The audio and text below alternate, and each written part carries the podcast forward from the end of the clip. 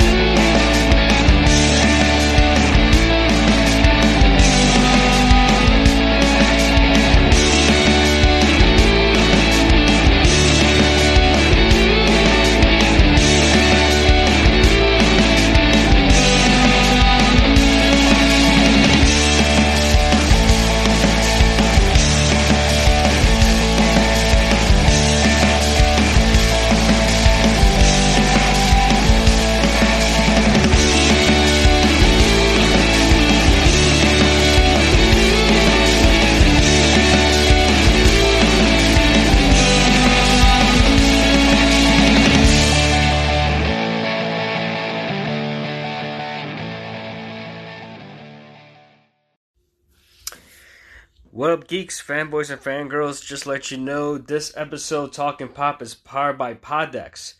Poddex are unique interview questions and episode starting prompts in the palm of your hand. So, whether you are a new podcaster or an existing broadcaster like ourselves, and you want to look to grow your audience and get more engagement with your fellow listeners, you want to check out poddex.com. They have different selections of episode question, episode suggestions, interview questions. Um, there's also ones for like you can play games with your interviewee.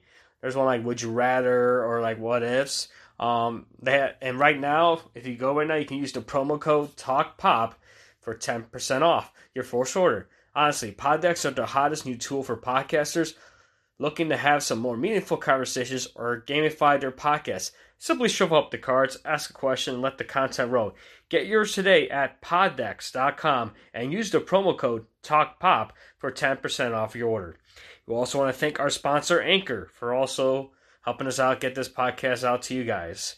Anchor is pretty much the easiest way to create a podcast. They help you monetize it and also help you distribute it to many platforms such as Apple, Google, Spotify, Overcast, or wherever you get your podcast fixed. And guess what? We're also available on iHeartRadio. So let's get on with the show. Hey, what up, guys? Um, welcome to another edition of Talking Pop. It's the podcast on all things pop culture. I'm your illustrious host, Alfonso Bergen, also known as the Franchise. Of course, joining me is my brother Biko. What's up, guys? And today's uh, episode, we decided again, like I said, when I think our sponsor Poddex, we decided to shuffle from the deck. And pretty much, um, one thing we popped was Did Buck miss in your industry. So pretty much, um, we're gonna take like this is actually a really good idea, Biko, because there's so many like you know pop culture's a you know a broad subject, and you pretty much like it's a like stop. dude. Sorry, Elf is being a little annoying, but um. We're trying, to, we're trying to hold off Elf at the same time. Yeah, Elf's a little kitty that you know he likes his the attention and comes up to you. So, um, like I said, we drew the card. Biko drew the card out, and it came up being debunk myths in your industry. So, being pop culture, being once again being a broad topic, um, we decided this week we're going to dedicate it to movie myths because there's been a lot of those like urban legends behind film productions, um, and pretty much stuff that you know gets discussed over years, and it takes a while for them to get debunked, or they're probably still relevant to this day. So I end up like going online and I actually found something from let's see. I actually pull up Google. Um, this is from this website's from screenrant.com. It's called the 15 famous Hollywood myths that just won't die. So we're gonna go over this list and pretty much we do our best like can to see based on what the research they had and see how they're able to come up to debunk that myth. Okay. So the first one will have to be let's see, this one's from number 15. They have the Ghost Boy and Three Men and a Baby. Um, if you're not familiar with Three Men and a Baby, um, it's the film with uh with Ted Danson, Tom Selleck, and Steve Guttenberg. They're like three bachelors living in New York. They share an apartment. I think was it one of them like a painter or something, and one's like a commercial artist or something. And for some reason, it ended up like you know. And they pretty much what it is is they. The backstory is they find this girl on her doorstep, and the mom can't take care of it, so they took it upon themselves So talk about three bashers that didn't know how to raise a kid. so it's like it talks about the tri- tribulations they went through just to raise the kid as their own as their own daughter. So pretty much what the myth is here is supposedly there's a kid or somebody appearing in the background, and I just pulled up the image here, and I guess it's a scene where pretty much Ted Danson's character Jack and his mother are pretty much says they're walk, walking through the apartment. Kid that appears. Hmm? Did you say there's a kid that appears? Yeah, supposedly there's a kid that appears in the background. Um, let me see if I can find the clip in here so we can review it. Let me pull up the monitor here, better put the volume down because you know copyright. Oh yeah, because it's gonna play a clip from the movie. Yeah, let me see if I. Can... it's, it's it's so it's in between a scene. Yeah, apparently, let me see if I can look it up on Google, on YouTube real quick. And pull up a three men and a baby ghost. It, eh, that's what it's saying because supposedly there was a kid like apparently appeared in it. Let's see if I can pull it up. But based on what I'm gonna read verbatim from this article, basically it says urban legend claims that a young boy supposedly as it says here as legend has it, a figure of a young boy can be seen in the window of the New York City loft where Ted Danson sound sex singer lived. As Danson's character Jack and his mother are walking through the apartment, what looks like a human figure can be glimpsed to the left behind them. And apparently, the urban legend claims that a young boy was killed in an apartment used for the movie, and his ghost could be seen in the background. A more detailed version of this rumor says that the boy's mother sued the studio after they refused to cut the scene from the film. There is even a wilder version of a story that includes the mother spotting her dead son in the scene wearing his burial clothes, going insane and spending the rest of her life in Mexico. Pretty dark, huh? So let's see if I can find it. Uh, let's see what we think. I haven't seen that movie in forever. I think it did a sequel as well. Ghost stuff on it. So. Because I think there's a sequel as well. Yeah, I remember the sequel. It was three men and a little lady. Wait, wait. This boy and three men and a baby. The title sounded familiar, but I just like. that. Oh, three men and a baby. Yeah, I just know there's like ghosts around it. No, the movie, the the title of the movie sounded familiar. Mm-hmm.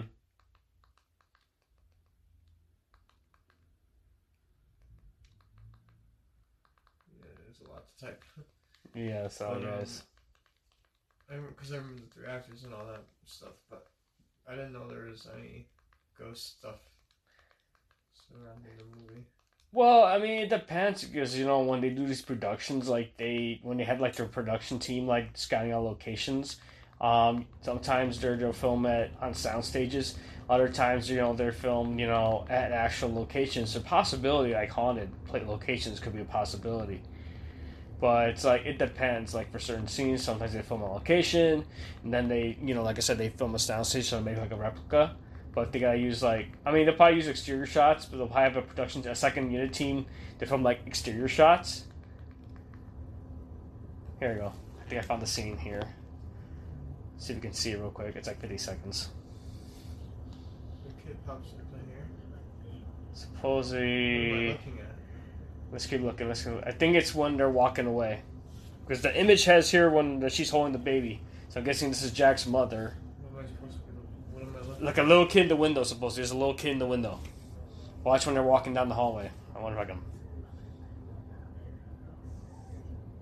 It's like when they're walking, there's like a shadow or something by the window. Oh, right by the window here. See? It's like a little kid right here. You'll see it right now. I guess this is when they walk by. It's a little kid. Right there. See it? There it is right there. See if I can. See? There's the myth right there. See? See, there's like a little person right there. Oh, that's it popping through. Yeah. People were thinking it's- an actual kid, but I mean, look into that closely, let's see what the article. What? It just looks like a speck. It looks like pretty much like a stand-in cutty, uh, cut stand-in. I don't know. So do they did, did anybody ever come forward asking or say anything about it? Did they? Yeah. Yeah. So, okay. Says Herb- okay. Here we go. This is what they debunked it as. Pretty much what it says. And mainly, if you look at the still the scene, it's pretty damn creepy. But it turns out that the Ghost Boy is actually a cutout of Danson that someone left on the set. So it's actually a cardboard cutout. I think the way and it says yeah, that's what the, the, the bunk is. supposedly, yeah. And then if you look at the still at the scene, it's pretty damn creepy. But it turns out that the Ghost Boy is actually a cutout of Danson that someone left on the set. So pretty much somebody goofed up. Originally, there was a scene. This is from the article itself. Originally, there was a scene in the film where Danson's character, who's an actor, I forgot he's an actor for like commercials and stuff. Films a dog food commercial dressed in a tux, but it was cut from the finished version. However, the Ghost Rumor did help to promote the VHS sales, as well as the sequel, Three Men and a Little Lady. So yeah, I mean, honestly, if you look at this, it's like it's like I can see why, if you played it at regular speed, people would think right away, oh, why there's somebody there, you know? But I mean, sometimes there's some things when I like movies I found that you know that the, they make the final cut. Like sometimes you see a boom mic appearing out of nowhere, or somebody's hand. Like I think there was something with Jurassic Park um, during the scene with the raptors when they're walking through the kitchen. Apparently, you see the production hands, uh, production team, like puppeteer's hand when he's trying to put the tail down of the raptor. It's a close second shot. I think it was on Reddit or something. I think Reddit is something called Movie Details and they talked about that as well. But as as far as for this myth, I could see why people went crazy for it. But I think about it, this is something where it didn't hurt the film, but actually helped the film because according to this, it helped them get sales enough to generate enough revenue to make a sequel. But what do you think of this? You think, because look at this. Honestly, you can tell it's a cardboard cutout. I, I, could, I, I mean, I can't tell it's a cop from here, but I can tell it's not. Yeah, like this. Like, let me rewind it back. So it's not a ghost. I could tell it's not a ghost. because look at there, the windows are closed, so there's no air moving. Yeah, there's something there.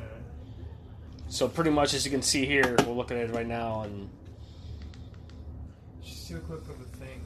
hmm Yeah, as you can see, they're like they're moving the baby and pretty much, you know. See, they're just walking. Yeah, you see? Oh, okay, that's kind of weird. Yeah, but you, see, that was weird. Yeah, it does look like a cutout when you let it go. but I can see why people back like I think this movie was like in the late '80s, Yeah, but I can see why they got the idea that that weird. that supposedly it was a kid. Yeah. And I can guess is where all those stories start. When you let the scene play out more, it's weird because it's kind of just sitting there. hmm Yeah. Yeah, so that's like that. I mean, honestly, that obviously that myth is pretty much debunked itself. I mean, honestly, that's like that was that was weird. Yeah, I believe it more as a cutout than anything. Uh, uh, the way you let the scene play out, it looks more like a cutout. Just like a stand-in. hmm Yeah, because apparently, Ted, like I said, they said like Ted Danson's character, he was like an actor for like commercials and stuff. So, like I said, it was highly apparently someone left that on the set, basically. but things happen, you know, when they film scenes. Okay, here's another myth that, that they got for number fourteen. Apparently, it's about Steven Spielberg. Supposedly, that this according to this article, it says Steven Spielberg got his start after sneaking into Universal Studios. We gotta start for what? Yeah, he he got his start after sneaking into Universal Studios. Alright. Okay, according to Screen Rant, apparently the myth was actually started by the man himself. Steven Spielberg's first exposure to the inner workings of Hollywood came from an unpaid summer internships as a teenager. However, in an attempt to make his background more exciting, the Wonder Kid director embellished an interview speaking to the Hollywood Reporter in 1969. Spielberg claimed every day for three months in a row, I walked through the gates dressed in a sincere black suit and carrying a briefcase. I visited every set I could, got to know the people, observed techniques, and just generally absorbed the atmosphere. And it says, and I'm reading from the article, guys.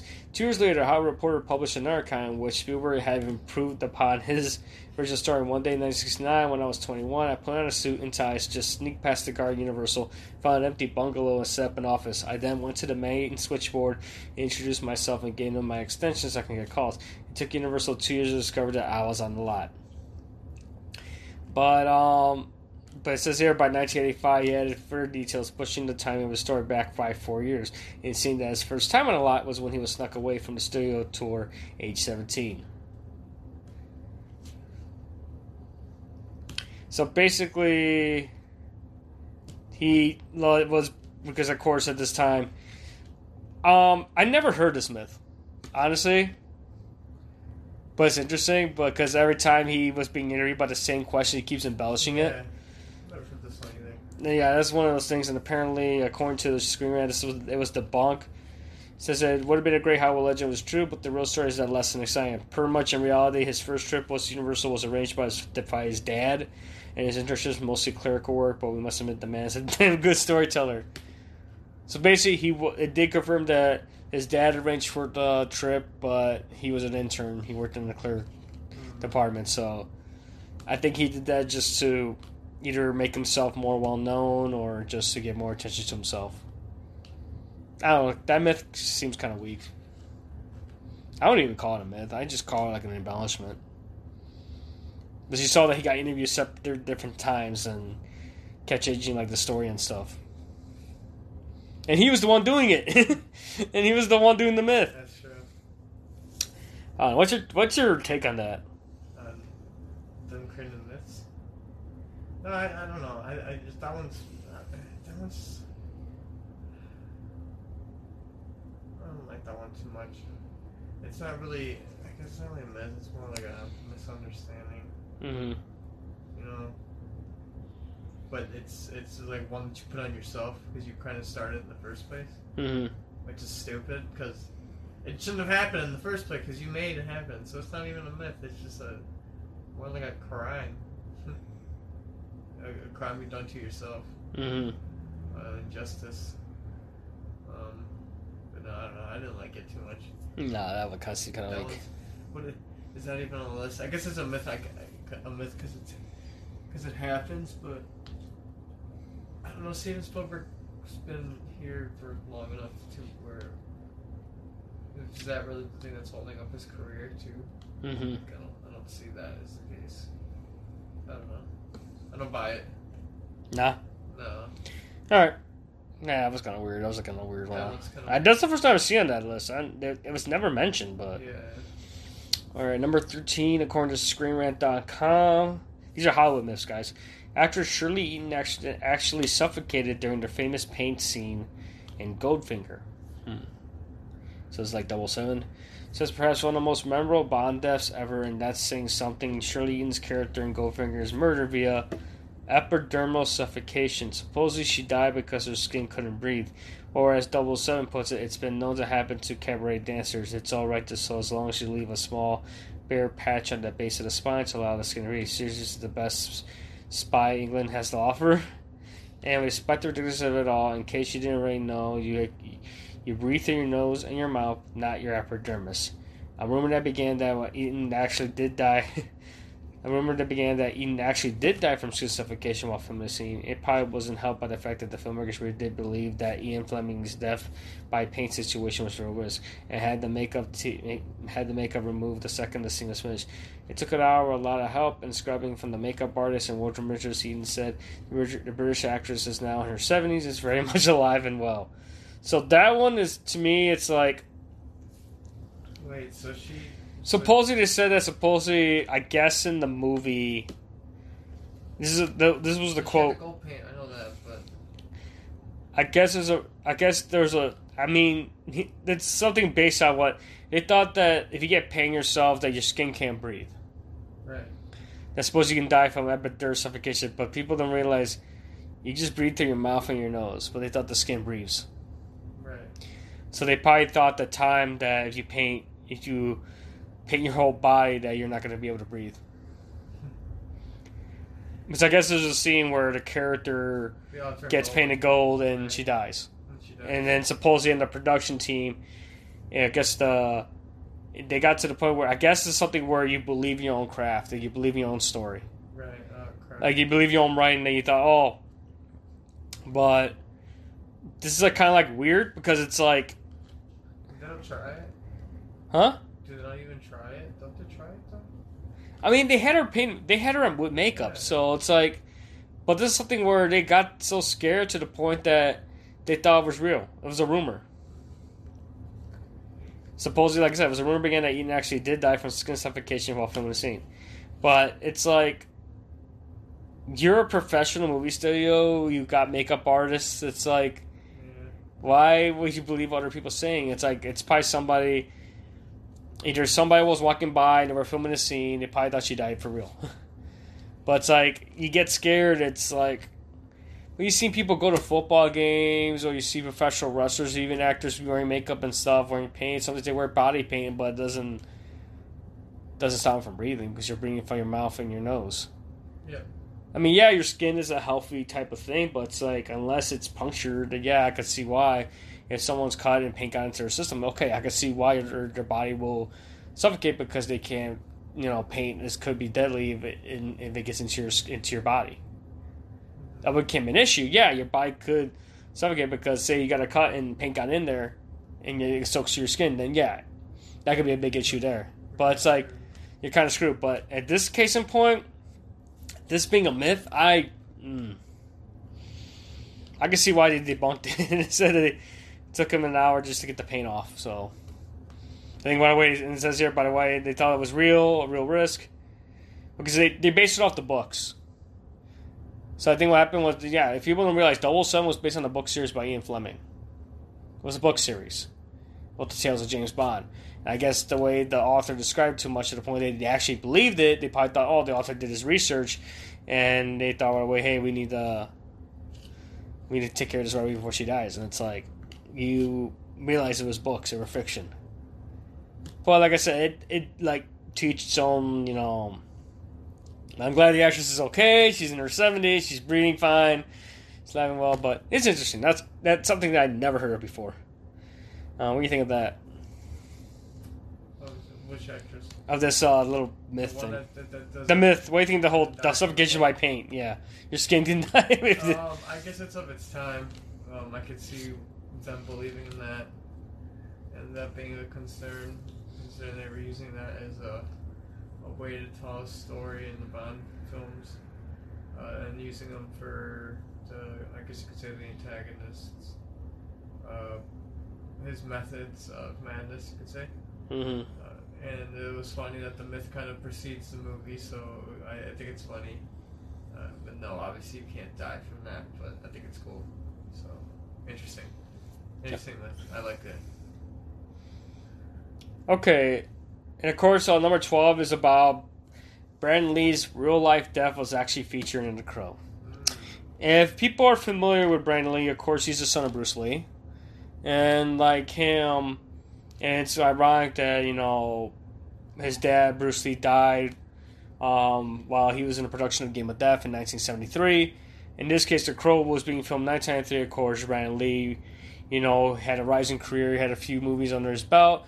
He was filming The Crow. Apparently, you know, there's been like stories based on on this movie that supposedly um, Brandon Lee died while filming the production due to a faulty uh, prop gun, um, which was uh, handled diff- uh, wrong by the prop department, which uh, led uh, led to his uh, aforementioned on, to his death, and he was able, wasn't able to uh, finish the movie and had became a stand-in. They digitally put his face in on the on the actor, like what when like something like when Bruce Lee died, they had to find a way to finish Game of Death. But here's the article based on that. Um, in 1993, Brandon Lee, son of Bruce Lee, was fatally shot set of Crow. Adaptation of the popular underground comic book series was the film everyone thought would make Lee a household name. Instead, the movie has come to the source of fascination for fans of urban legends. I am reading ScreenRant.com, so I'll give credit to the author. I'm not paraphrasing, this is verbatim. Um, while filming a scene in which his character Draven comes home to find a group of thugs assaulting his fiance, Lee was shot in the abdomen with what was thought to be a blank, but was actually a real bullet. Basically, it was a piece of like something in the gun and it got loose. Um, the crew didn't realize anything had gone wrong until the 28 year old fell backwards from the blast rather than forwards as planned. And although Lee was rushed to the hospital, he died as a result of his injuries. Is for years after the film's release that rumors circulated that the actual footage of Lee's death is incorporated into the final cut. Of course, before we get into the story, yeah, so that's basically what happened was, um, yeah, because they rehearsed the scene many times, and I guess there was a piece. I think it was not a real bullet. Well, some piece from a real bullet, but they used blanks. But I guess what it was, it was the shell of the bullet of the blank. And what happened was, with the powder in it, it kept pushing back to the point where it got pushed so much that when it came time to film, of course, the scene was why his character was supposed to get shot, and that's when he dies and he gets resurrected as the crow. I guess it got fired prematurely, and he fell backwards instead of forward, like I said in the article. He was supposed to fall forward, but he fell backwards. Right. And pretty much, you know, by the time they, he was starting to bleed out, and pretty much um, by the time he was only 28 years old, and pretty much by the time he got to the hospital, he died from bleeding, from bleeding out. So it's just a complete accident. So, like I said, and supposedly there's rumors apparently that supposedly his actual death was incorporated to the final cut of film. I haven't seen The Crow, so I can't really. That's weird. That's crazy. I haven't seen the film. Let's be honest with you. This came out in '93. I think I was like in eighth grade. I was in third grade around that time, but um, yeah, I wasn't into like those dark films about. For them to release it to the final cut of the film. There's a rumor that supposedly that his death was sh- into the film. Wow. I don't know if it's even on here, but let me see if I can find something on the Crow. The Crow conspiracy theories.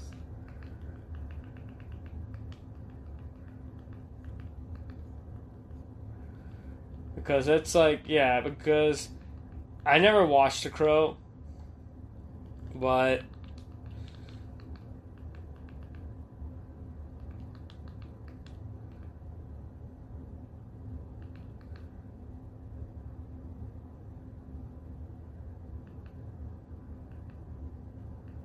was a. Huh? Yeah, no, I haven't seen all of it either. I don't know if you're It find like.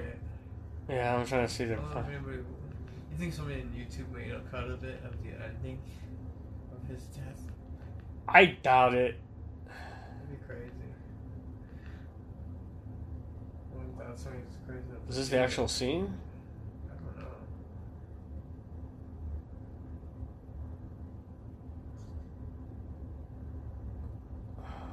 It doesn't look like he's in it. Oh this is when he comes back. But I think what happens, they film this movie out of order.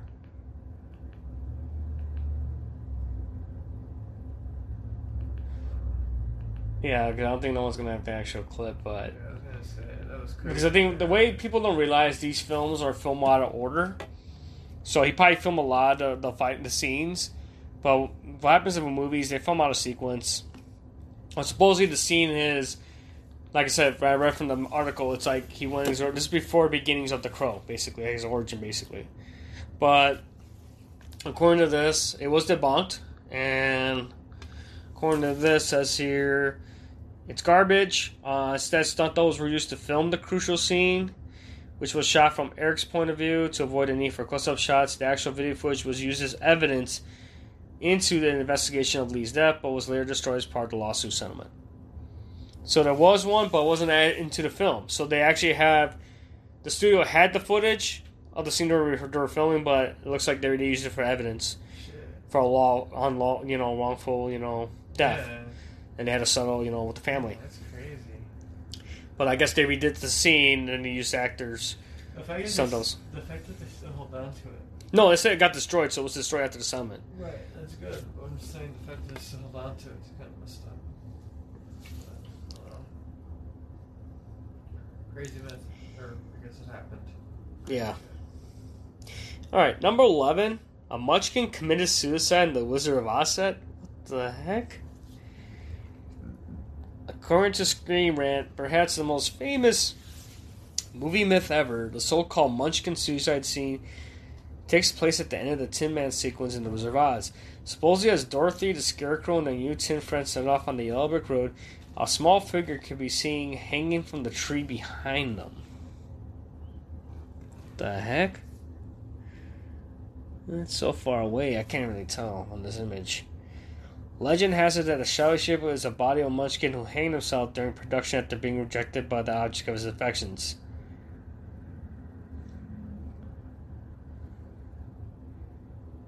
Supposedly, yeah, supposedly that's what it was.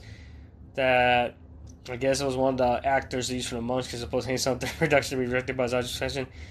Says the realities. Okay, so that myth's got debunked.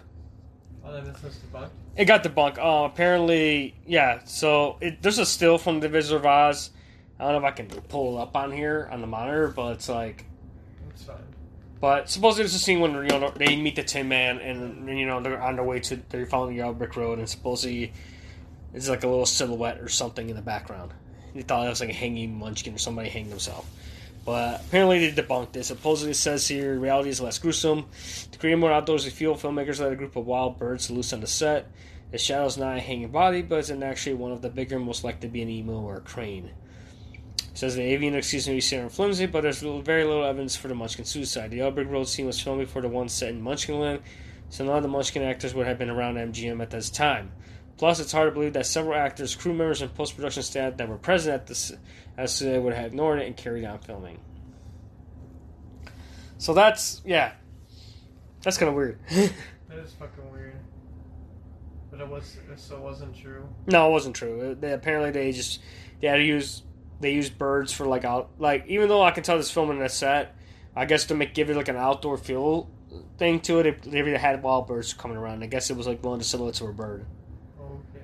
That was standing like an emu or something. Or a crane. I mean, this film was in the 30s, dude. I, I don't know. Yeah, I mean, The only people that will know is the people that were still alive. I- It's hard, probably hard to find those people alive now. yeah, who work on that film. Impossible. I mean, the only people that were survived were like the Munchkins, the actors who played the Munchkins. So it's like, honestly, I think they get together every year. And they have a reunion every year. But yeah, and but according to this, it's like they think it's a cringe. And, and I mean, looking at the picture, I mean it. Yeah, I can see why.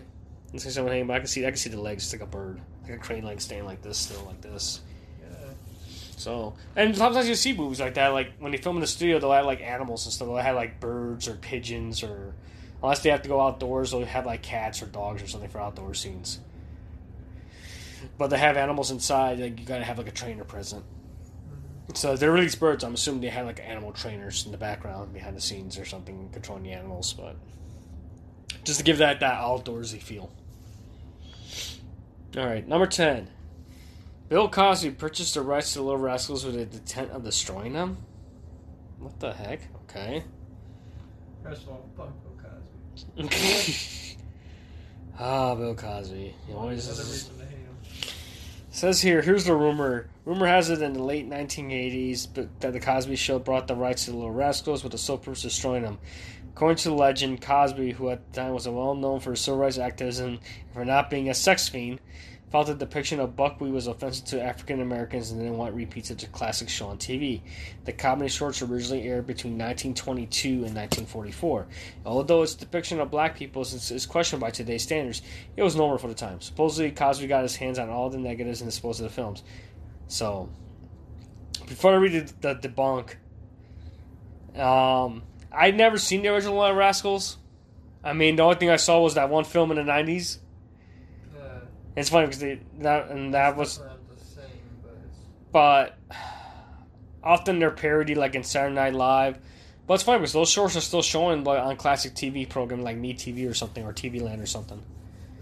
But it's like I could see why this rumor started around because of it.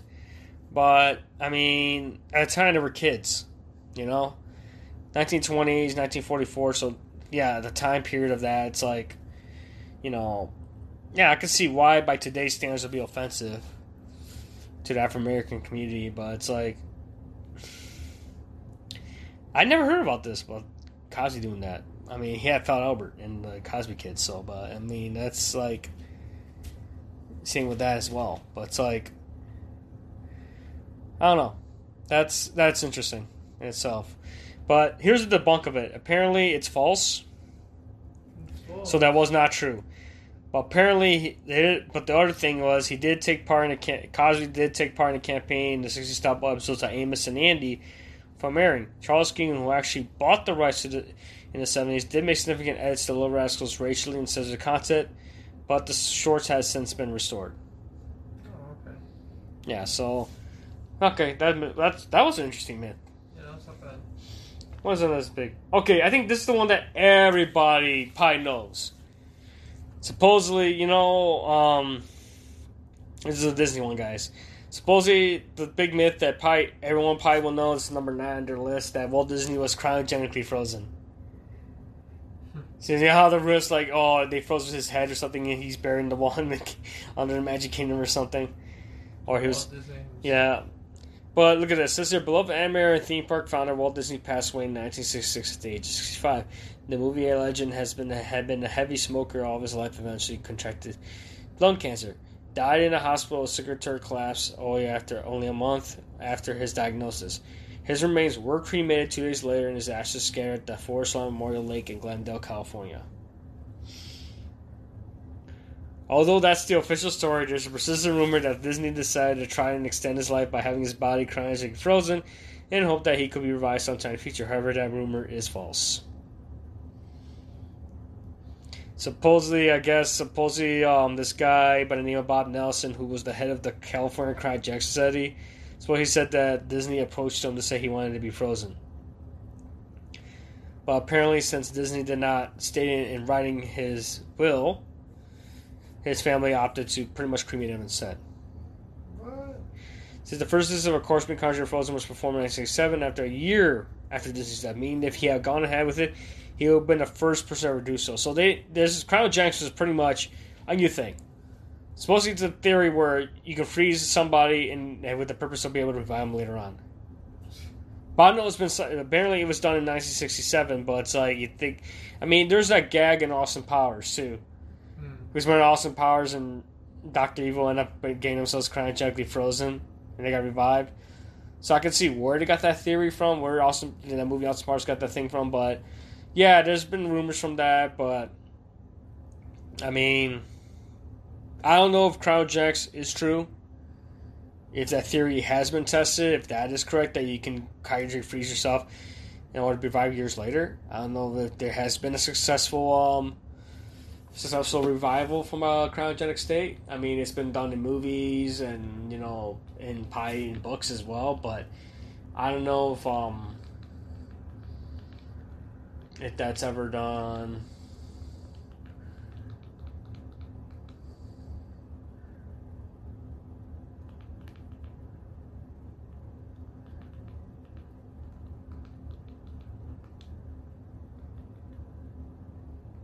Cryogenically freezing ourselves. I don't know if that's been like even done. Like to this day? I don't know if it's ever been done. I'm sure there's people still trying to do it. Like rich people. You think that's ever true, dude? Because it's like. Sure. I mean, nah, I saw in Austin Powers when they freeze him, he got revived in 1999, and uh, the whole gag was he had to go to the bathroom in the long peeing scene. Yeah. He's like, evacuation. He's still going and going. But it's a movie, so I don't know. I have to. I don't know if this is actually true. If you can't come back after being contracted frozen, that's something to be a topic for another time. But yeah, so Disney guys, he was cremated and his ashes were spread. So yeah, I know uh, they made jokes about it in Family Guy about it, and I guess in the, in the Robot Chicken they have one where Walt Disney's head was revived and he goes crazy and stuff. But it's based on you know on myths. I think for this it's like that's real funny, but oh, and it's same thing with Han Solo in Star Wars, but he was car- frozen in carbonite, and he came back from a frozen state. But ooh, this is a good one. This is a really good one. I think this is one of the most famous ones. Um, this one is called Poltergeist is Cursed. I don't know if you ever seen the film Poltergeist. Yeah.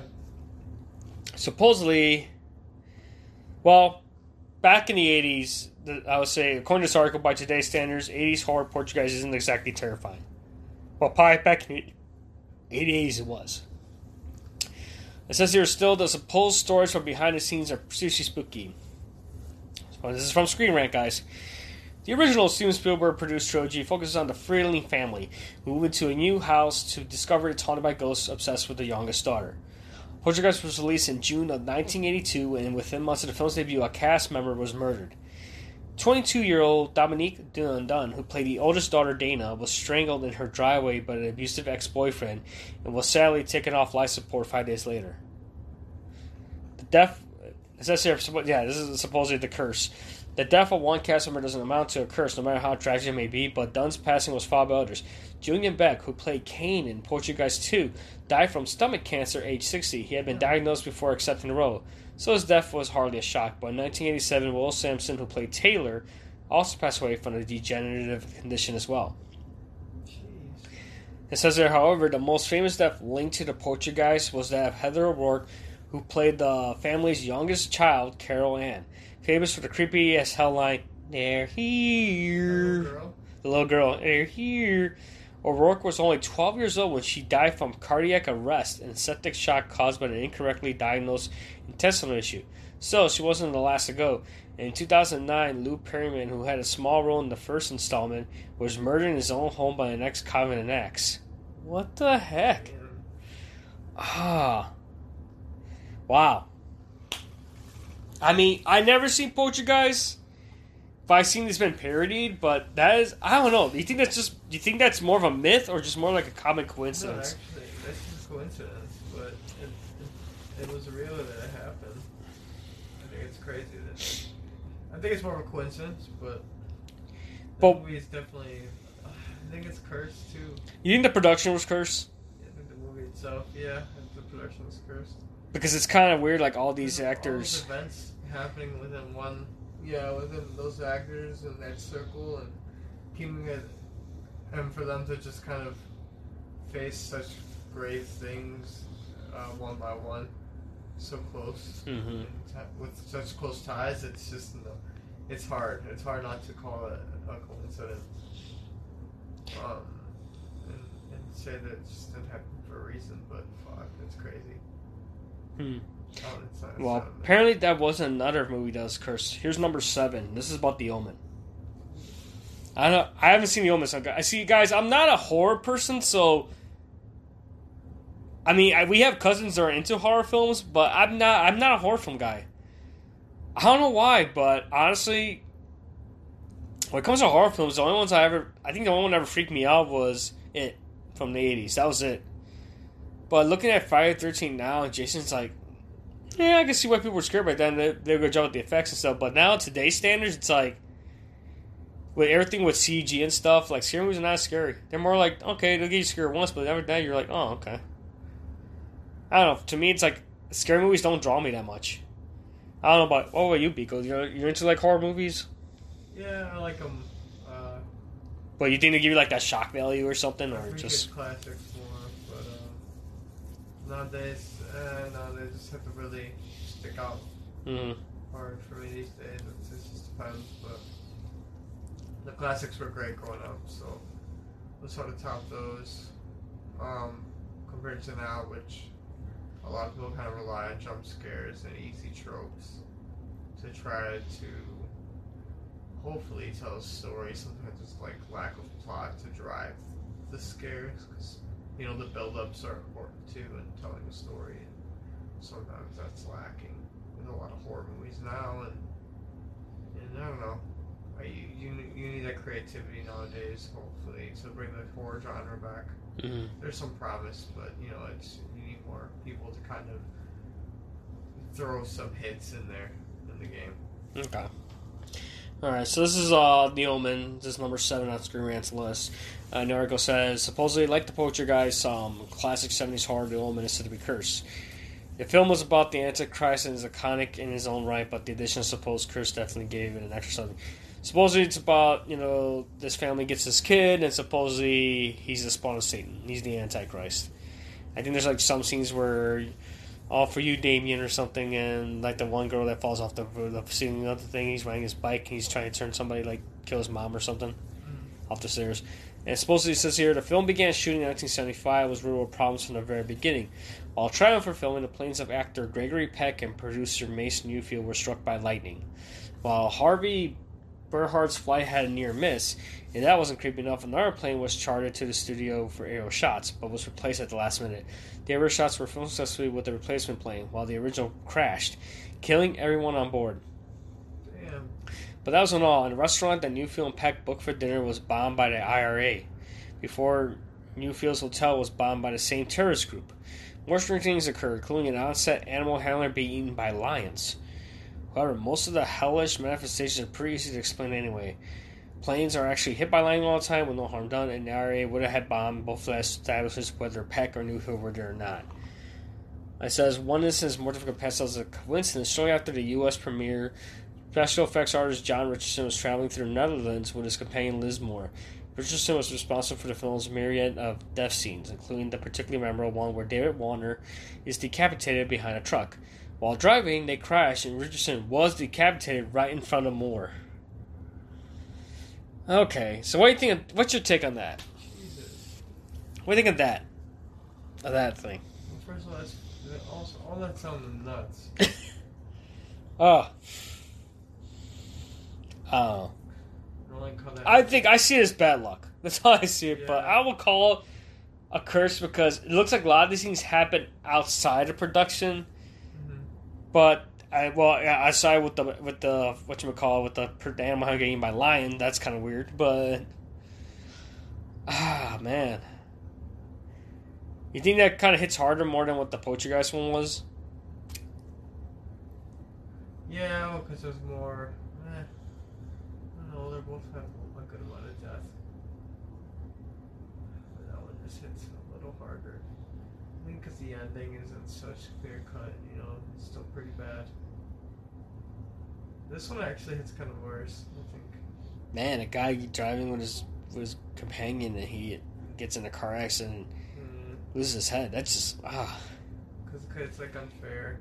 hmm Uh, you, you like to see that, and, and it's it's sad because he's doing like a thing that like I think it makes it worse because it hits more impactful. Because I mean, people do that every day, you know, drive with somebody in the car. hmm So I feel like with that can happen to anybody, and, and if it's you know you're the other person can still survive and whatnot, but they still gotta live that experience, and it's even worse. And I think that one has to be a more impactful thing for everyone involved.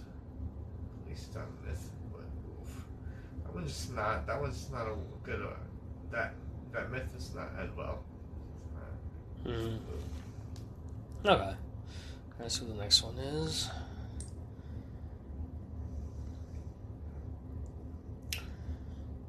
Okay, number six is Stanley Kubrick helped NASA fake the moon landing. Okay. Supposedly, this is what the article says. It's funny. This is a screen I put it. Remember when Stanley Kubrick faked the moon landing? No, us neither. but this is what conspiracy theorists seriously believe: the idea that the U.S. government faked the moon landing is as old as the event itself, and despite the fact that it's been scientifically proven, it just won't go away. Still, adding the possibility that the sci-fi director Stanley Kubrick helped them out adds a whole new dimension to the concept. Supposedly, Apparently, something last year, a video was released in which Kubrick confesses that he assisted in faking the moon landing. Supposedly shot ahead of his death in 1999 and hidden away for 15 years. The web documentary was created by someone called T. Patrick Murray. In the video, Murray claims he had been attempting to interview the acclaimed director for years and eventually obtained this shocking revelation. In the footage, Kubrick explains how the U.S. government bribed him to make the film after watching 2001 A Space Odyssey What? That he considers the footage his masterpiece. And suppose this is what the quote that he got. Suppose this is from Kubrick saying, I perpetrated a huge fraud on the American public, which I am now about to detail, involving the United States government and NASA, but that the moon landings were fake and that the moon landings were all fake. That I was the person who filmed he says. However, eagle eye, not so eagle eye viewers clearly noticed that the man in the tape was obviously not Kubrick that an unedited version of the documentary somehow made its way onto YouTube, in which Murray refers to Kubrick lookalike as Tom. So, yeah. What's your take on that? I mean, honestly, I wasn't alive when the moon landing happened. Was it 1969? Was when we landed, supposed to land on the moon? Yeah.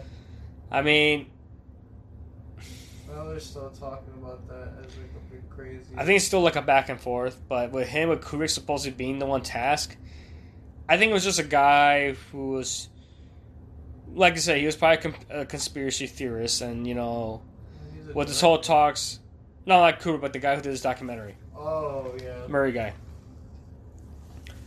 But it says that he'd been trying to get a degree, but uh, Kubrick died in '99, right?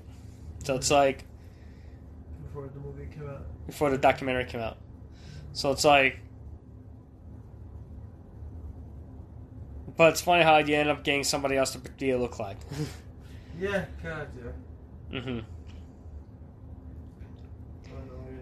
I remember this one. This one always pops up a lot. And I always think the same thing. It's like he always gets thrown into this mix of whether we did land on the moon or not. And I don't know. I just I feel like we did, but at the same time, you know, I don't want to question anything either.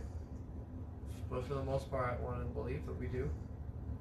Because I, I have more reason to believe that we did than we did. hmm So I like to say we did. But if Kubrick was part of it, like what the hell? It's a lot of people that keep that a secret by now. Yeah, because honestly, why would he keep that secret now? He didn't say anything before his before lot his to death. keep a secret. Yeah. I mean, if he was like, it. I mean, unless he was being pressured by it, but if there's no thing saying he was being pressured about it, and this guy named Murray was trying to get an interview with him, I think he decided to create it as a way of saying, oh, he bothered the director so much when he died, but he never got a chance to interview him. But it's like, I mean, that footage, yeah, I, I mean, it's kind of hard to fake it, but it's like, I mean, the way it, it's so grainy, like the footage is like grainy, so you can't really tell. I mean, based on the pictures and stuff, it's like it's kind of hard. Like they'll have like some these pictures of the people on the moon, but it's like of the astronauts. But it's kind of you think it's kind of hard to fake that, but Yeah, it's, it's hard because you know, we've both never been to the moon, it, we don't know. so we have nothing to reference it with. hmm We can hope that they won, but there's, I mean, there is reasons to doubt it. That's for sure. But at the same time, it's like, fuck. Why would they lie? Like, what what do they gain from them saying that it wasn't real? And if it wasn't real, damn, that'd be crazy. What a big lie. Yeah, I mean it. If they were trying to do this just to get funding for the space program, I understand why. It would definitely change Kubrick's uh, career because I mean, he directed 2001: A Space Odyssey, but the I mean to say that he was behind it, I mean was I mean I don't know if this was supposed to start after he finished filming it. I mean I don't know if there's any newspaper articles on it about it, but if he hasn't, if it, if it wasn't a big story, which I don't remember seeing anything about it, but honestly, it's something like that. I mean, come on, this is the same government right now. They created genetically modified mosquitoes right now. It's like kind of. I mean, if as far as to do this, I'm like, I can see why, but I don't know. I believe we landed on the moon. I believe the, the Buzz Aldrin, Neil Armstrong, and the other guy, I forget the third guy's name, but I believe they made it on there. But it's like the only way they can tell is those guys, you know? It'll be them. The problem is you gotta talk to them because they're the ones supposedly that did it. They had to give you the truth. It's them, like Buzz Aldrin and all that. I think Buzz Aldrin's still alive, but is. so I mean that's the only people that you probably get your clerical proof is to actually talk to them in person. Hmm.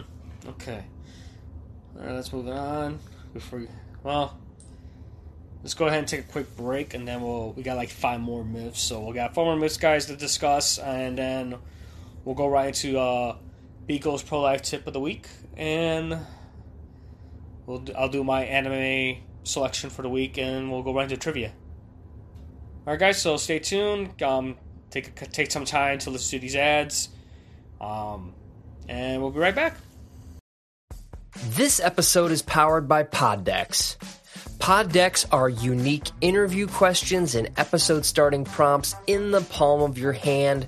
So, whether you're a new podcaster or an existing broadcaster looking to take your interviews and podcast episodes to the next level, you're going to want to check out PodDecks. Visit poddecks.com to get your PodDecks today.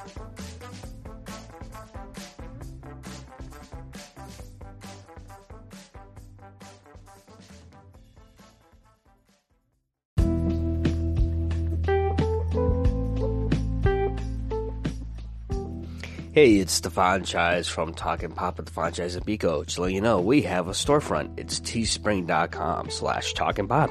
We got shirts, we got tank tops for men, women, kids. We also got hoodies and sweatshirts. Um, we actually have coffee mugs and we have an iPhone case and a Samsung case with the Popsternaut logo on there. Also, we have stickers so you can put on your locker, on your laptop, wherever you want to put those stickers on there. So right now, if you go to teespring.com slash talkingpop, and when you go to checkout, use the promo code TalkPop and save $5 on your order. Support the podcast. As always, geek on and take care.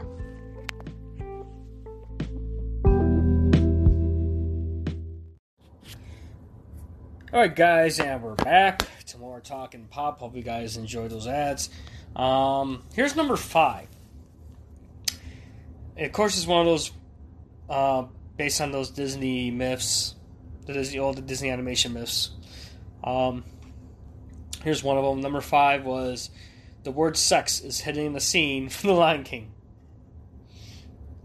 And the rumor was it that Disney places several hidden messages in its animated features are as old as its time itself.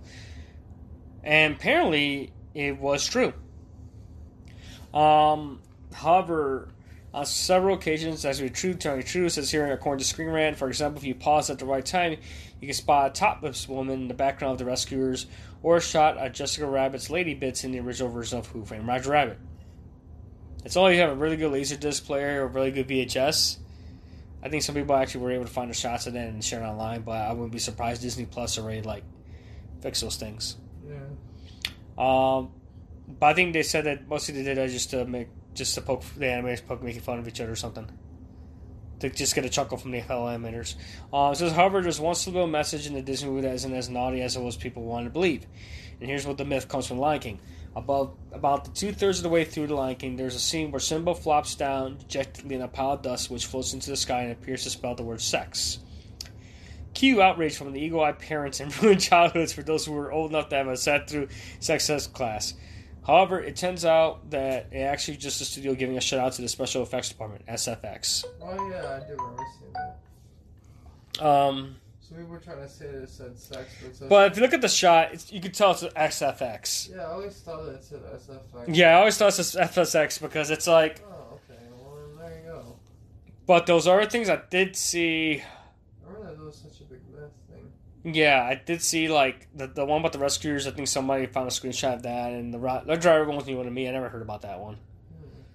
It might be just probably something unfinished. I think if you slow down frame by frame, but I think just people that are trying to find out mistakes in films who have time on their hands to find mistakes. But Yeah, the Lion King one, I thought I always thought I always saw that saying F- SFX. same. So, like I said, anything about like movies now, they'll have hidden Easter eggs. Sometimes they'll shout out to the animators and stuff with the department members. Like sometimes people will like films will do like Easter eggs just to give a shout out, or like Toy Story, like Pixar would do like little subtle messages to like the other films and stuff. But that one's kind of interesting. But um, okay, number four, the Texas Chainsaw Massacre murders actually happened. Okay. According to Screen Rant. Like many horror movies, the original version of the Texas Chainsaw Massacre was marketed as a true story. Although Leatherface and his teenage victims were the stuff of fiction, the story was based on the real life murderer Ed Gein, who also inspired psychological thrillers such as Psycho and The Silence of the Lambs. And supposedly, a resident of the Plainfield, Wisconsin, Gein murdered two local women, tavern owner Mary Hogan on December 8, 1954, and Bernice Worden on November 16, 1957, with a shotgun. Supposedly, like Leatherface, Guy really did wear his victims' scalps and faces as masks. He also liked to exhume corpses from nearby graveyards and make trophies from their bones and skin. However, his motivations as well as his murder weapon were very different from his movie counterpart. Guy supposedly sported his victim's skin because of his desire to be a woman, in a style similar to Silence of the Lambs' Buffalo Bill. Rather than a skin disease like in the Texas Chainsaw Massacre, Guy was a suspect in several other missing person cases after being found guilty of killing Hogan women, spent the remainder of his life in a mental institution. And supposedly, I guess here in the night, know that the house in the Texas Chainsaw Massacre is almost identical to Guy's real home. Yeah, I remember that one. I knew about that one. So what do you think? I mean, I never saw Texas Chainsaw Massacre, but I think it's this is one of the things where um they get it's like like with movies sometimes they get inspired by real tragedies. Mhm. And it's kind of funny when you see something we'll say, "Oh, based on a true story." So like, um, you gotta understand that kind of like that phrase in and itself it's almost like a myth itself because sometimes they'll say inspired by a true story or inspired by true events or based on true events. That's because it doesn't have to mean that. Mm-hmm. And if the idea of Leatherface, Leatherface using a chainsaw and the face mask, okay, I can see why. Mm-hmm. But it says that it's based on a real murderer who skinned his victims. And of course, Buffalo Bill from Silence of the Lambs, who had that famous say, phrase, it puts the lotion on the skin who also gets the hose again. But it's like, I will see why. I think. But yeah, of course, Texas Chainsaw Murder it takes place in Texas. I mean, well, in this case, this act this this real murder was based on Wisconsin. But I can say where the the the creators, like the writers, got their inspiration from. And I think Texas, yeah. Yeah, and I think the reason too was to make it all seem like a ba- true based on a true story. I think it was just try to get more attention. Mhm. But I will say this is not like a myth. It's more like I don't know. I would consider this a myth. What do you think? What's it? That supposedly the Texas Mugs is, is And this thing kind of happened, or did happen in a way. hmm It's something. It was art that imitated life that became art at the hmm same time. hmm So it did. It did happen. I mean, it's crazy that it did, but man, I mean, those are just two separate cases that happen to correlate. Yeah, it's like a common coincidence. Yeah, and the person made it into a cool movie that lasted for years to come. Okay. Okay, here's another curse. Here's another uh, another curse. Uh, this is called Atuk. Um, supposedly, this movie is, is Atuk is a story of a naive Inuit who moves to New York City. The screenplay, written by Tod Carroll of the National Lampoon fame, has passed has been passed around Hollywood since the 1970s, and has had almost been made several times. But every single actor assigned to play the lead has died. Apparently, this is known as the Atuk curse, and this is why. I'll read the list. this is from ScreenRant.com. John Belushi was supposedly the first victim of the curse. In 1982, not long after reading the script and agreeing to play Atuk, the 33 year old actor died of a drug overdose. Mm-hmm. Next was Sam Kinison. The stand up comedian and actor filmed one scene before dying in a car crash in 1992, almost exactly a decade after Belushi. The third actor attached to the to, to die was John Candy, who had a heart attack in his sleep and passed away at age just 43. This especially strange as Candy's heart attack took place on March 4th, a day before the 12th anniversary of Belushi's death. The final big death related to the film was Chris Farley in 1997. A huge fan of Belushi's, Farley was about to accept the role when he almost also died of an overdose, also age 33. The script has been in developmental hell ever since, even though most of these deaths can be explained away as bad lifestyle choices by the actors chosen for the role. You know, Candy has struggled for years with weight-related health issues. Farley and Belushi had established drug problems, and it says it's still pretty freaking creepy. Yeah. I mean, what do you think of that? You think that production's cursed, or you think? No, I don't. I don't think that's. I think it's just a coincidence, but no, I don't think that the curse is tied cause to that one movie. I don't think all their deaths are tied to that one movie. I don't buy that, but I think it's just a coincidence. But it's crazy how all their deaths are like that, very similar in nature. Mm-hmm. But I just don't buy that it's part of that movie Atuk. Because it was never done. it was never done. I don't know why it never was paid. I think because based on the actions, like they decided not to make the film. It's like, yeah, It just doesn't sound like it's ever gonna get made anyway. No. not- Atuk not a good name for a movie. I don't think they'll make it today's standards. I doubt it's gonna ever No, get made. Definitely not. I think they were trying to make it as like a comedy. I'm assuming that's what it was. Mhm. Probably like one of those like fish out of water comedies. You know, someone from the Inuit tribe who comes to the modern world, like the different culture. Like I would see why. It'd be interesting, but I'd watch that. I watch it, but it's like now problem is like who knows if they're gonna and want to step up and take control of it. but now that's interesting. Here's number two. A stuntman was killed during the chariot race scene in Ben Hur. Um, apparently, according to Screen is frequently cited a stuntman doubling for Stephen Boyd was killed during the taping of the chariot race scene in 1959. William Wyler directed Epic Ben Hur. An addendum to this rumor also claims that a clip of the death was used in the final cut. Against the wishes of the stuntman's grieving widow, lifelike dummies were used to simulate civilians being run over, which seemed to have added fuel to the myth. However, Lee Man Charlton Heston's 1995 biography in the arena, the veteran actor said that no one was seriously hurt during the making of the iconic scene. On the other hand, stuntman Joe Canutt was thrown from the chariot, flying 30 feet in the air. Miraculously, escaped serious injury, needing only four stitches to his chin. In fact, much of what was made made of the care and extensive safety procedures put into creating the scene, which took about five weeks and one million dollars to make. So I would say that is basically just an elaboration. Yeah. But I mean, it's been instances where a person did die doing a stunt. Um, case in point, like Deadpool, to the stunt woman for Domino in that one scene in Deadpool when she's riding a motorcycle, she ended up dying in an, ac- in an accident. and that's the case to point out. And I think the family did uh, sue the studio for wrongful, for you know not following safety procedures. But I mean, Ben Hur. I've never seen the film. I mean, like I said, other people know that some happens to people that actually worked in the production. But that I will say, yeah, with Charles is saying that you know they took enough safety precautions that the actor pretty much, you know, he only had a few minor injuries, and they apparently they used dummies for like when someone falls off and stuff. Like it's it's more common in movies where they use like, you know, prosthetic dummies as like stand-ins or something, or you know when somebody's falling off or something off a cliff or something, they use a stand like a dummy stand-in. Or they do let's say they film somebody they go to like a studio film in front of a green screen they film like that way as well too. Yeah.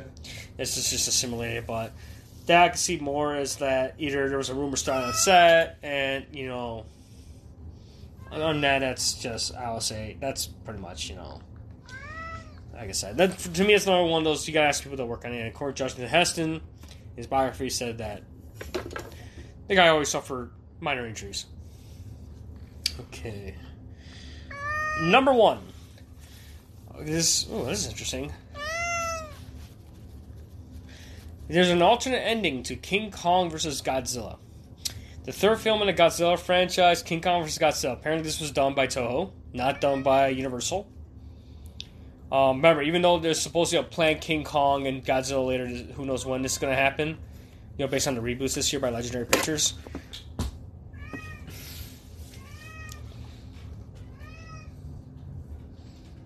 Um, pretty much, uh, according to this is the number one guys, number one myth that Screen Rant put. Supposedly the third, this was the third Printer franchise. It's supposedly the movie was a big hit.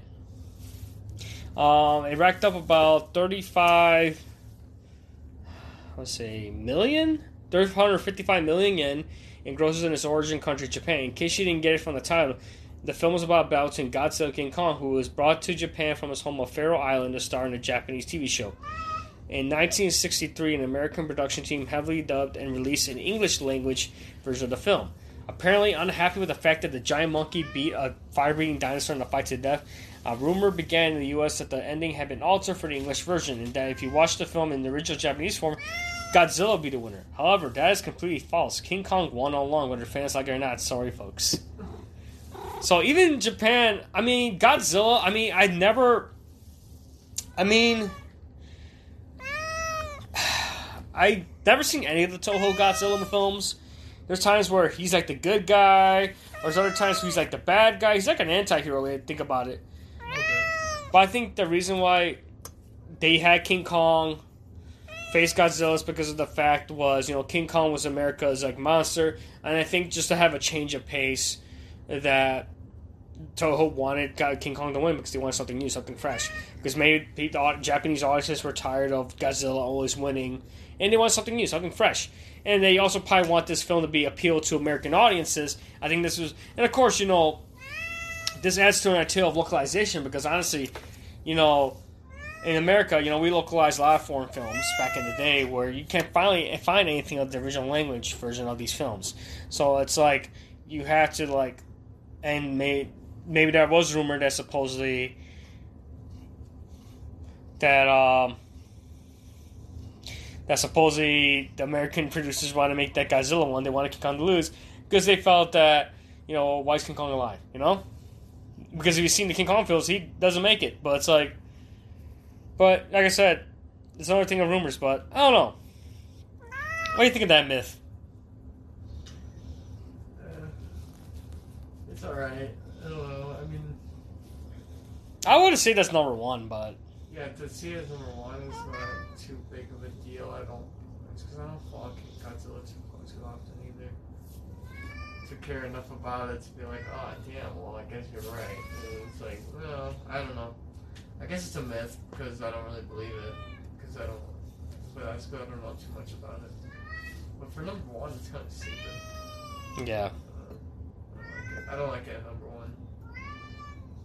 It's the number one myth in movie culture, I guess you'd say. Yeah, I would say in movie culture, I can see why. But I don't know. It's just it, to me, it's kind of weird.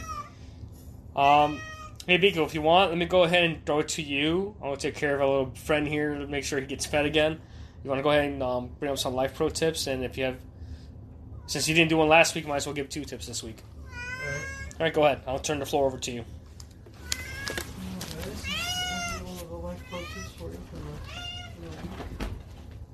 And what I mean by life pro tips are just things that I want to say you can carry with you to help you through this crazy thing we call life. Um, as we go, and it can literally be about anything. And what I kind of find is, what I like to go is kind of scour the internet and see which ones I do like. At least when I say that, I mean by Reddit. Usually because I do follow what they kind of post. And one I did see is kind of a pretty decent. Uh, what I think is pretty good on both parties is um, life pro tip is if you receive great service in a restaurant. For those of you who can go to a restaurant still have a service and want to leave a positive review, be, please be sure to mention the server's name. It's a small gesture that will really help them when it comes to negotiation for a pay raise and help them stand on the job interview. I can't. I think that's a good idea on both people because you're gonna help the server with a great uh, review on their service and it speaks highly of them.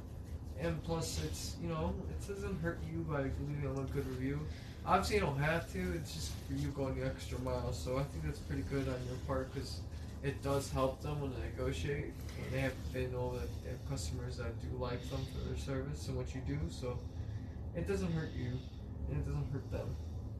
Um, another thing I want to see, I want to say is another life pro tip that I did like is uh, if you're buying electronic devices that you don't use often, such as power tool, tools or hair clippers, vacuums, kitchen mixers, things that kind of like you're gonna get, it's gonna last you for the long haul that you're looking for. Always get like a corded version of it. They're usually gonna be cheaper for you, they're gonna last you the lifetime because the battery, the battery version of these things are only supposed to last you for a few years until they flake on you, and you have to get the newer model that they probably are to release within those new years of you coming out for it. Because uh, these people are always to be making wireless um, appliances as we get more and further down the road. Things are to get more smarter. I'm to say things are to get wireless. Things are to get connected to the Wi-Fi like it's nothing. So we're to get more used to things being battery operated and eat, uh, using corded things never hurt anybody still, and uh, I, I, I like this enough, and it kind of also helps with sustainability and, and making sure people are not being so wasteful. Uh, but those are my life pro tips for the week. Uh, I suggest you guys use them correctly and into whatever your life is, and hopefully it becomes easier. Cool. All right, guys. Um, pretty much my anime pick of the week. It's called Monster Girl Doctor. So basically, um, the story is basically the whole plot. This is from Anime News Network, but this is something I started watching recently. It's on Crunchyroll. Um, this is based on a manga. Um, Japanese, the real Japanese title is Monster Musume no Oishasan. I was able to pronounce it. Okay. Um, basically, um, it's in the town of Lindworm where monsters and humans coexist. Dr. Glenn runs an exemplary medical clinic for monster girls with his Lamia assistant, Sapphee. Whether receiving a marriage proposal by a centaur injured in battle, palpitating the injury of a mermaid, or suturing the, delicate wounds of a flesh golem, Dr. Glenn performs his job with grace and confidence. So my take, it's right now there's seven episodes around Crunchyroll. It's really interesting because it's like the whole. I mean, I won't say this is kind of like not of a harem type anime, but I mean, yeah, most of his patients are female, but I mean, he helps all. It's basically it's one of those like stories where it's monsters and humans live together in society. It's kind of cool. It's like one of those where things where you see him inside, but it's a doctor like he's a, a young man who graduated from medical school young, and he he and his um Lamia. Um, fellow colleague Sapphee, she's a lamia, so she's kind of like a snake woman, basically. Um, they start a practice, and pretty much the whole sole purpose. He's a doctor, and sometimes there's some comedic humor and some risque stuff, but it's not like he's always. But the problem is, is like he's so oblivious to, to the world around him because he's, he becomes focused in his um, exam um, medical exams. He becomes oblivious to what's going on around him. But it's real fun. It's really good. I like the animation style of it, and the characters are funny. I think um, Crunchyroll is working on a dub for it. But definitely check it out, guys. It's called Monster Girl Doctor. and I believe it's only available on Crunchyroll. It's a Crunchyroll exclusive. I've not seen on Funimation or HIDIVE anywhere else, but definitely check it out. So that's my anime pick for the week. All right. Um, other than that, um, Biko, when uh, I guess since he answered trivia last week, it'll be your turn to give me trivia. Oh crap! Really? Yeah, remember I gave you last week. Oh, oh, okay. What? Can I do it from my phone? Yeah, you can do it from your phone. Um, just go.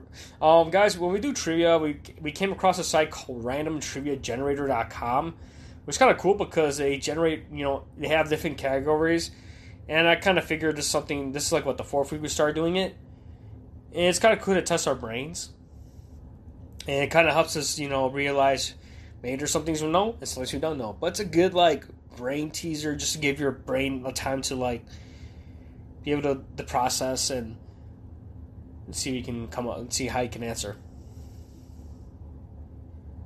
It didn't work for me. Here, let me give you the full address. Random, yeah, it's all one word. Random triviagenerator.com.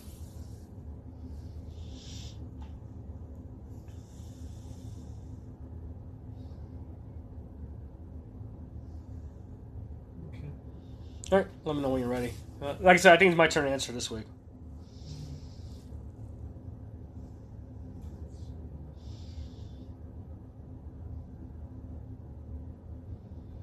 What is the name given to animals which eat both plants and meat? You say what animals eat both meat and plants? Yeah, Omnivores? it's correct. Ooh. Alright. Um, what TV show featured the fictional The Stonecutters Fraternity? That would be The Simpsons? That is correct. God damn it. Um, what is the maximum high score that could be shown on the screen in the video game Pac-Man? the maximum high score That can be shown on the screen. would be 999,999. That's correct. No way! Yeah, No way! that's correct. Holy cow. It's not even fair. it's not even fair. Let's see. Wow. I just guessed. Like, I. Hmm. What rock band brought suit in 1994 claiming that Ticketmaster was an illegal monopoly? Oh, man. I'm not much of a music person that much. You said it's a rock band, right? Yeah, in 1994. Claimed that Ticketmaster was a legal monopoly. 1994. Metallica? Nope. Two more chances. 1994. Red Hot Chili Peppers? Nope.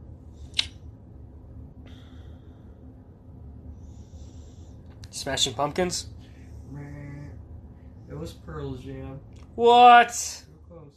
Wow. It was Pearl Jam. Really? Huh. We have two more. Okay. Um.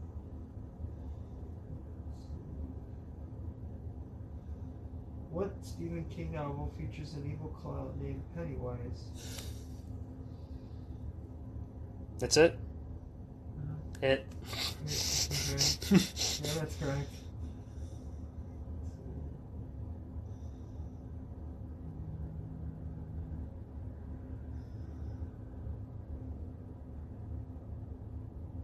What are? Oh, God, these are crazy questions, but.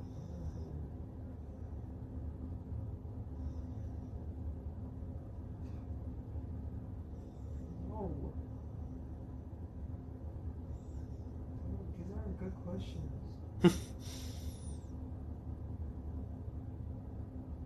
um, I guess which actor was the first? Uh, no, that's the. Hmm. I'm sorry. No. Oh, you know this one too. you know this one too. I'm trying to pick ones. Okay, I'm trying to find ones you wouldn't know.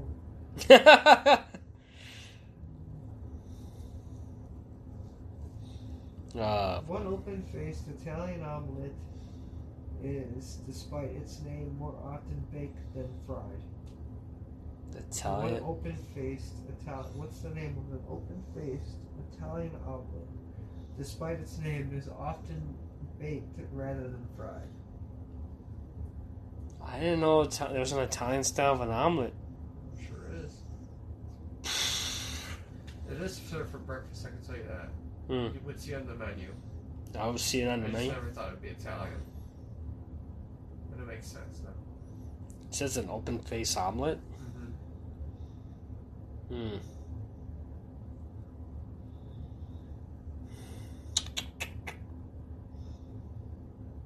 I.